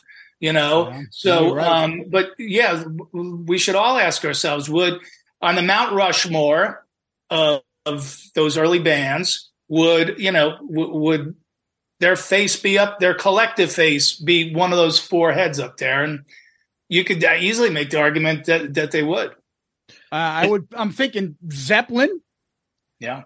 Metallica, Aerosmith, Kiss, and Van Halen. And Van then Black Halen, you can't, you, you can't I don't know where you- Yeah, you can't. Yeah, it's tough. I mean, it's tough. especially when you go album sales. But Yeah. if you, I don't know, if you go 70s and stuff, they've got to be there. Yeah. Yeah. Them with Zeppelin, Aerosmith, you know, that's a personal one for me, but of course, you know, they would, you know, belong up there. And um and Sabbath were, you know, it's pretty pretty commonly held that they created heavy metal. So All right, so Don, so we've had we've talked to different people about all the eras of Kiss that they like. Like our buddy Chris Jericho, he loves the '80s unmasked stuff. Uh, people love, you know, Dressed to Kill, Destroyer. Other people love Carnival of Souls. People like Sonic Boom and Monster. I don't know who those people are. That's a separate. that's a separate argument.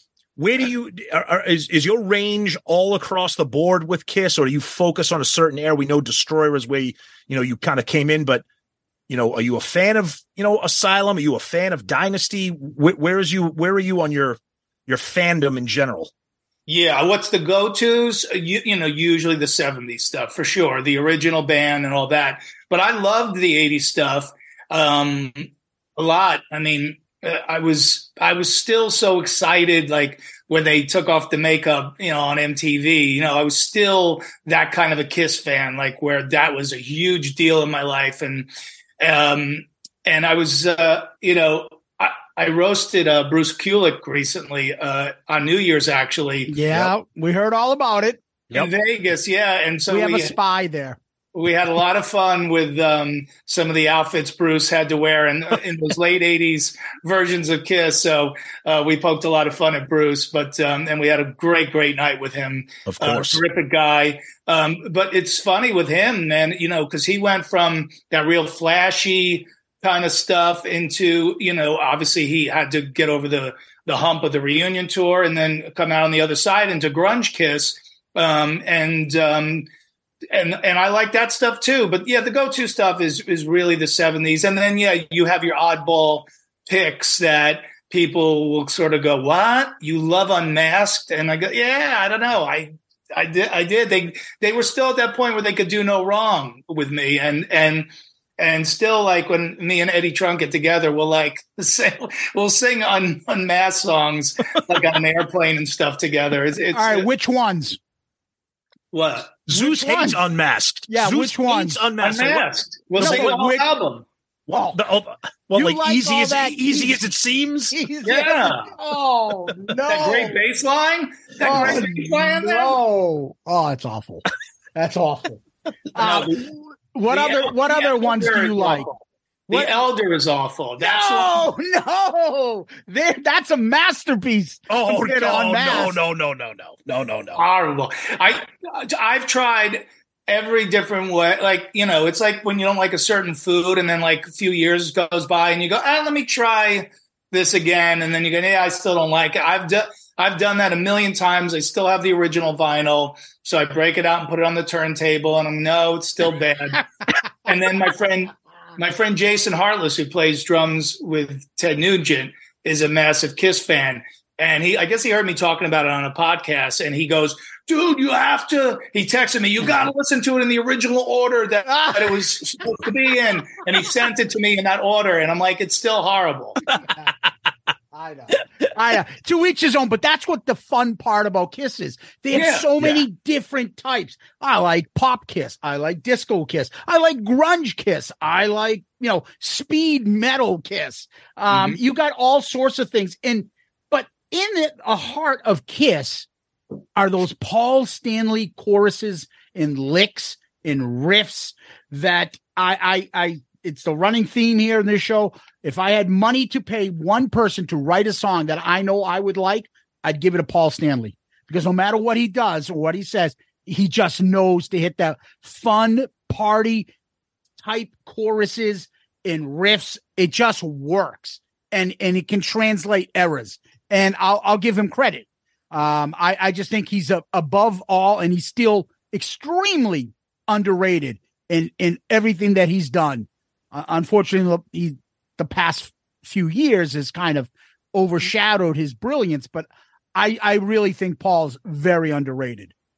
Uh, listen, I mean, Paul, you know, probably, um, you know, arguably the best solo album. Although most people, a lot of people say Ace. We're And- we're Paul we're Paul fans for the solo albums for sure. both and, agree on that. And as and, and listen, as far as his songwriting is concerned, he's obviously the the sub- the far superior songwriter um, in that band. And you know, it's funny when talking about the different eras, and and and um, you mentioned Tom, you mentioned um, Sonic Boom and Monster. I, I gotta say, they're not bad albums. It's just if, if we listened to them when we were 13, we probably would like them a lot better than we do now. Um, and also that we know, yeah, don't get too invested in these albums because they're never going to play anything off of them. Maybe one song ever. So That's true. But they're not. They're actually not bad albums. I have Sonic Boom on vinyl, so and I actually put it on once in a while. Not not a bad record. Hello, Yeah, it's- it's- it's not te- it- it's not Day te- Delilah. Those It- songs, Tom. We talk about it. Yeah, Sonic Boom's not terrible. Uh, it's funny because we have a couple fans, you know, listeners of to our show that they're they're on the younger side, and they kind of quote unquote, well, not quote unquote, but they kind of grew up with Sonic Boom and Monster, and like they they and and and they kind of and like they were young when those albums were released, so like they love those albums and then they, they go backwards into the discography and they discover all the magic of the albums that we love but i just my brain like cramps when i hear people like growing up with mm. sonic boom. I was like Ugh. i remember going to walmart and buying that cd and being like what is what is this Come but on. it's it's okay it's it's, okay It's more than okay. We just comparing it to Kiss albums. And when Right. you compare it to Kiss albums, what are you going to say? But I, I like it. Yeah. And those, you should see the fucking shit that that poor, uh, there's a couple of them that grew up with Sonic Boom on our like Facebook groups and shit like that. Yeah. The toxic Kiss fans that come out when these people are saying, ah, my favorite album's Monster. People, what? oh please don't say it don't ever don't ever publicly admit that Dude, you want to fucking laugh? Just go to any Kiss group and put in a post like, "Hey, I don't care. I think Tommy Thayer is a better guitarist than Ace Frehley," Oh. and watch for the next hour what happened. Right. You just you throw that out. You just throw that line out there, and then you sit back and oh and wait for all the all the nibbles. Oh, that's the chum you're throwing out to the Kiss Yeah. fans. Watch the shark circle. Yeah. Hey Don, hey hey Don, we know you're up against the clock, so a couple more couple more things real quick. This isn't really Kiss related, but Zeus and I are massive fans of the Jerky Boys, and we know that you are massive fan of prank phone calls. Tell our tell our listeners who might not know a little bit about how you terrorize telemarketers. Ah, cool. Well, thanks. I, yeah, it's um. So I, I'm a huge Jerky Boys fan as well. You know, we we we go back to the days when we, you know, you, you heard it. Someone made you know bootleg tapes of them and all that Yep. stuff, and and got into it. And then years later, when Florentine and I started doing it, you know, we just took we took the angle of you know everyone hates telemarketers that's that's the beauty of them as the target which is you know you shouldn't ever feel bad because everybody knows what scum telemarketers are. Right? And, and but uh, i we've got we we've got a few tracks that were where people who who like our stuff even go i got to tell you that one track i actually felt bad for the telemarketer. You guys were, were brutal on them but but you know what man? They you know they take advantage they're like the covid of phone scams. They take advantage of, of the elderly and the sick and you know and they steal all their money so that's just our w- little way of of giving back but you know we've got seven volumes of calls out there in the world that people can find on all the you know apple music and all that spotify and and uh, physical copies at our websites. But um, yeah, um, you know, we we weren't going to do another one. And then COVID hit, so we're just sitting around, and so we go, all right, volume seven, let's do it. Yeah. and uh, it was the first one that we did. We released it back in September, and it went to number one on the comedy chart. So, oh, that's that's thanks awesome. to everybody. Yeah, it's nice to have a, a number one comedy album, and uh, especially for two middle aged idiots sitting in Florentine's basement messing with telemarketers. Uh, God bless America. Doesn't it make it easier now when they call because now it'll say likely scam on your phone? I I do it in the car with my kid. But she'll call and I throw an accent. Hello. Ah! God is so embarrassed, but I'm like, fuck them. Let me let me keep going. And just I don't blame you. I think they're fucking awesome. And I think our listeners that love our shit. I mean, we opened when we first started the show four years ago. We were like, we got to have like a Jerky Boys opening, and so that our endings, we got clips, we put in shit. We we had that in college, and the cassettes are going out. Did you listen to the, like the red tapes? The two Oh, yeah, bar, red- the two bar. that yep. fucking thing is even funnier. That Yep. you motherfucking dirty rat, rat motherfucking bat. That the way they fucking torture that guy. I don't think it should be funny, but it is. I can't stop fucking laughing. Same with your comedy bits. It's fucking great. And anybody listening out there, you guys know us. If you listen to our shit, you're gonna love it. So make sure you Oh, find thanks. it on what donjamieson.com. Yeah, and then you know they people can find me on all the socials, and um, yeah, and come out to see a live uh, stand-up show if you get a chance. Um, I always, particularly, I mean, I like to hang out after the shows anyway with with people that come and who are fans, but uh, particularly with guys like you. You know, I sometimes you know the show's over at ten. I look at my watch and it's midnight because I've been talking to somebody about this for two hours Nice. and you know you we get into it right we get you know we're all geeks Yep. with the music that we love and then you go oh jesus i got to get home Yeah. What do you got? now- That what? yeah, what- you're coming up to Boston is the more important question. Tom. yeah. What, when, when are you when are you going to come up? Oh, because we're we're in we're in the Boston area. When, if you when can't we, tell yeah, if you can't tell exactly. from our accent. I know. Yeah, I, I thought you guys were british um, That's what it was. Yeah, yeah. i'm going to actually be um, i don't know when this airs but i'll be in up in new bedford massachusetts Ugh. on the 24th at the vault um, at the greasy greasy luck brew pub Okay. Um, the venue in there is called the Vault, and it's in New Bedford, Mass. Okay. So that'll be a fun show. It's me and a Metallica tribute, so it's going to be Oh no shit! Nice. There you Yeah, go, stand up Tom. and There heavy you metal. go. Oh, awesome, awesome. Uh, we'll look into that definitely. Absolutely. Don, thank you. This has been a blast. We know you're up against the clock. We appreciate you gi- giving us some time talking Kiss, talking rock, metal, comedy. It's a blast. It's been an honor to have you. Thank you so much. Real quick, give it, give uh, our listeners where they can find you if they're interested in your your comedy shows, your CDs, all that good stuff. Where can they find you? Yeah, ju- again, just you know, social media. I got um, you know, Facebook and Instagram is Don Jamieson official. My Twitter is real Don Jamieson. And uh, absolutely, let's do this again because the one thing that we know about Kiss is that you know we've we've loved them for decades, and and there there- it's never a topic where, where you run out of things to talk. about. No. We got to do a part two. Awesome, Well, Don. we do uh we do our kiss drafts. We'll have you and Eddie on. We'll do a kiss draft. It's like fantasy football songs and things like that. Yeah. We'll All definitely have you guys on and we'll do one of those. Yeah, give Don, me give, thank give you, me a bra- give me a bracket and and I'm in. All right, awesome, perfect. Don. Thank you so much, buddy. Thank you, Don. Be good, guys. All right, Tom, what you think? It was great. Look, I love talking to people that are out there hanging with bands, touring with bands, uh, interviewing bands, kind of just living that life. Uh, and and Don's that guy, passionate fan. You know, he's a little bit older than us, so his perspective is a little different. His Kiss fandom is a little bit different than us. Uh, but it was great having that conversation with him, and, and like I said, talking about Kiss specifically and geeking out. But then getting into some stuff about you know the state of rock and, and tracks and live performances and in music in general and the consumption of music. Uh, just a great conversation. So I was thrilled to have him on. Yeah, what I picked up on is how smart he is. He's sharp, very quick. You could tell he's an intelligent guy and he does his own material. Like he, he doesn't hire 15 writers to write his shit. Like you can tell he knows what he's talking about. Yeah. Smart as fuck Yep. and funny as hell.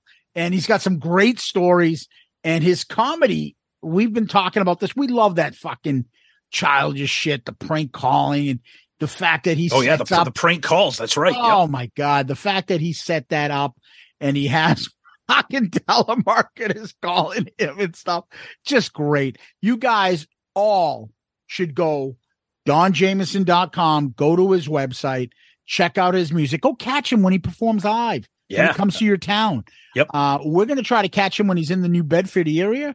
Uh, he said there was some sort of a Metallica Metallica band tribute band too. Why Yeah. not? What the hell? Yeah. So uh tons of fun. Thank you, uh Don. That was fucking awesome. And uh we you know, we think we'd like to have him back on when we get uh maybe a, a kiss draft with him and Eddie.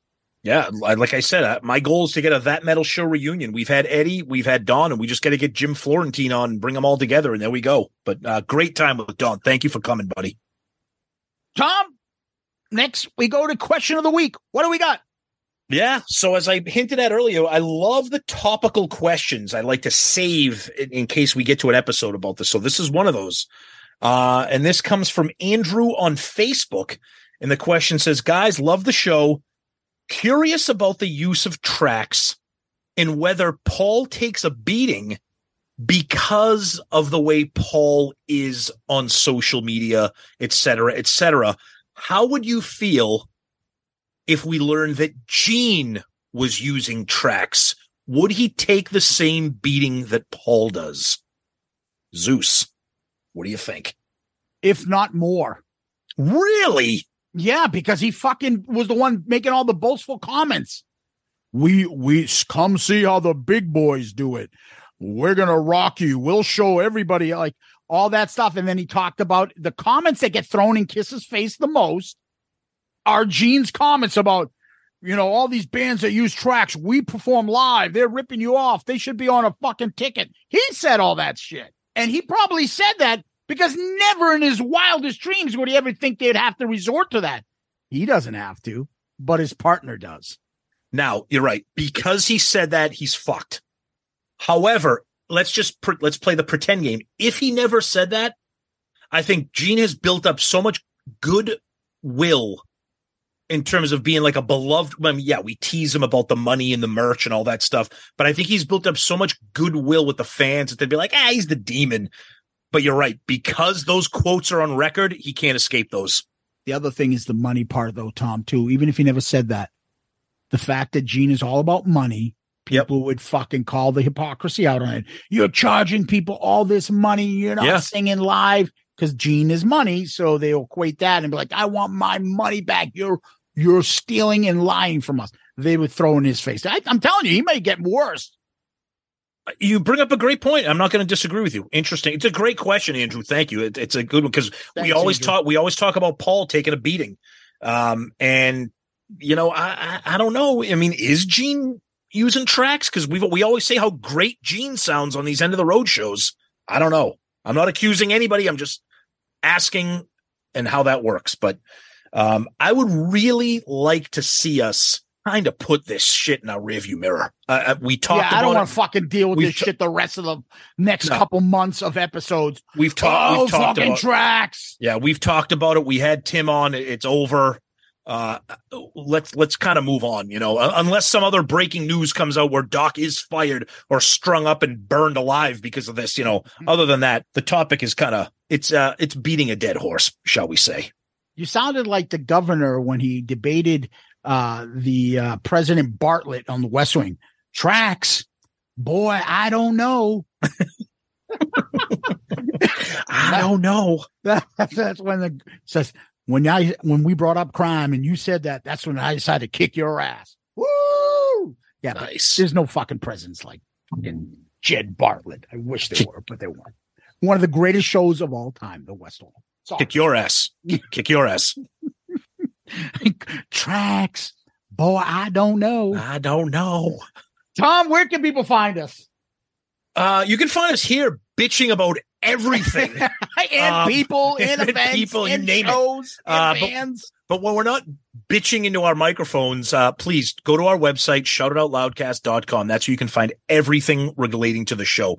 You can shop using our Amazon link. You can join our Patreon. You can buy Shout It Out Loudcast merch from Amazon. We have merch on demand from Amazon. Great stuff. Uh, you can check out all of our episodes, obviously. Shout It Out Loudcast, Dorm Damage. We dropped a new one about record stores. Zeppelin Chronicles, Album Review Crew, the rankings, everything is there. You can comment on specific episodes and they stay there on the website. You can also send us direct messages from the website. And as I said earlier, they come to us in the form of an email. So please check out our website. You'll have a ton of fun. There's tons of great stuff there. Uh, we love lists and rankings and all that good stuff. Uh, and of course, our email, shoutitoutloudcast at gmail.com. Please, we read every email. We say this every week. Zeus and I read every email. Forgive us if we can't get to reading everyone during the show. We just can't do that. It would take up too much time, and sometimes feedback is long enough already. Uh, and of course, social media, very active. You guys know it Twitter, Facebook, Instagram, YouTube, TikTok. Uh, we're there. So please check us out, follow us, subscribe if you haven't. Check us out. And of course, as we mentioned earlier, our amazing Patreon family, Ryan M. Thank you for joining the family. We love all you guys so much. And as we always like to say, proud member of the Pantheon Podcast Network of shows. Tons of great shows. Check them out. We're part of that family as well. Yeah, Tom, I always like to remind people they can DM us on Facebook, Twitter, Instagram. Um, remember now, you can go to our YouTube page YouTube. and subscribe there. We're almost at the magic number of a thousand. Please go on our YouTube page, subscribe, and we will thank you for that. In addition, give us one of those five star star. child reviews on Apple Podcasts, Facebook, Spotify, Stitcher, uh, wherever you get your podcast. If you can leave a review, please give us a five star review. Uh, I know we got over a hundred on Spotify because the great Pantheon Network let us know that and posted that. I wasn't even aware of that, but thank you for that. So we appreciate that.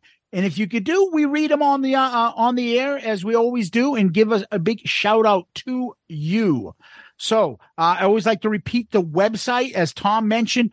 Go to our merch section. The merch section now. We're going to have catchphrase shirts coming up shortly. Yep. So you know you're going to see an Ace Cult shirt up there. You know you're going to see a Pandemic Paul shirt, and maybe a Thanks Brother, and all sorts of other stuff will be up there soon enough. Make sure you go to our awesome website, shoutitoutloudcast.com, shoutitoutloudcast.com, and go to the merch section. Or you go to our Amazon store and you search for us. But all that's on our website. When you peruse through the website, it helps the show. How can you help the show? Join our Patreon family, go get some merch, and go to our Amazon store. All that stuff on the website. Big help, and we greatly appreciate it. And make sure you keep those emails coming. Shout it out loudcast at gmail.com. Shout it out loudcast at gmail.com. Uh, Tom, what we like to do is end on famous last words. Do you have any? Of course. Am I the master of your soul? Do you lose all control? Is it my fire or my flame? Do I drive you insane? Nice. Yes. So you lift your dress. you wanna impress. There's one thing I've got to confess. Love 'em, leave 'em, love Nice. 'em, leave. Well, nice. Yeah. One of the best videos of all time. Oh, absolutely. Yep. Don Jamieson, Tom, Loudcasters, Kiss Army. Thank you. Huge shout out to Don Jamieson. Thank you so much for spending some time with us. We had a blast. And everybody out there, thank you guys so much. You're the best fans, the best listeners, the best supporters. We can't thank you enough. Zeus, as always, my friend, thank you. Peace out, Girl Scout. Yeah, let me speak to Sparky. Speaking. Sparky, Sparky the Clown. How you doing, Fruitcake? No, not too bad. Who's this? It's NFL draft season, and that means it's time to start thinking about fantasy football. FantasyPoints.com features industry leading experts and prognosticators using proprietary hand charted data to help you score more fantasy points. FantasyPoints.com is the place to go for whatever kind of fantasy football you play. Whether you play fantasy football, daily fantasy sports, or do a little bit of everything, Fantasy Points has the meticulously researched content to guide you to victory. And why wait for the fall? Fantasy Points also covers the new spring football league, the UFL. Join the guru, John Hansen, Scott Barrett, Joe Dolan, and other massive names in the fantasy football universe with an exclusive offer. Use code Pantheon for 15% off any fantasy points package, including the all-in package with access to every article, tool, and data nugget that Fantasy Points has to offer. That's fantasypoints.com and code Pantheon for 15% off at Fantasy Points. Fantasypoints.com. Code Pantheon. Score more fantasy points.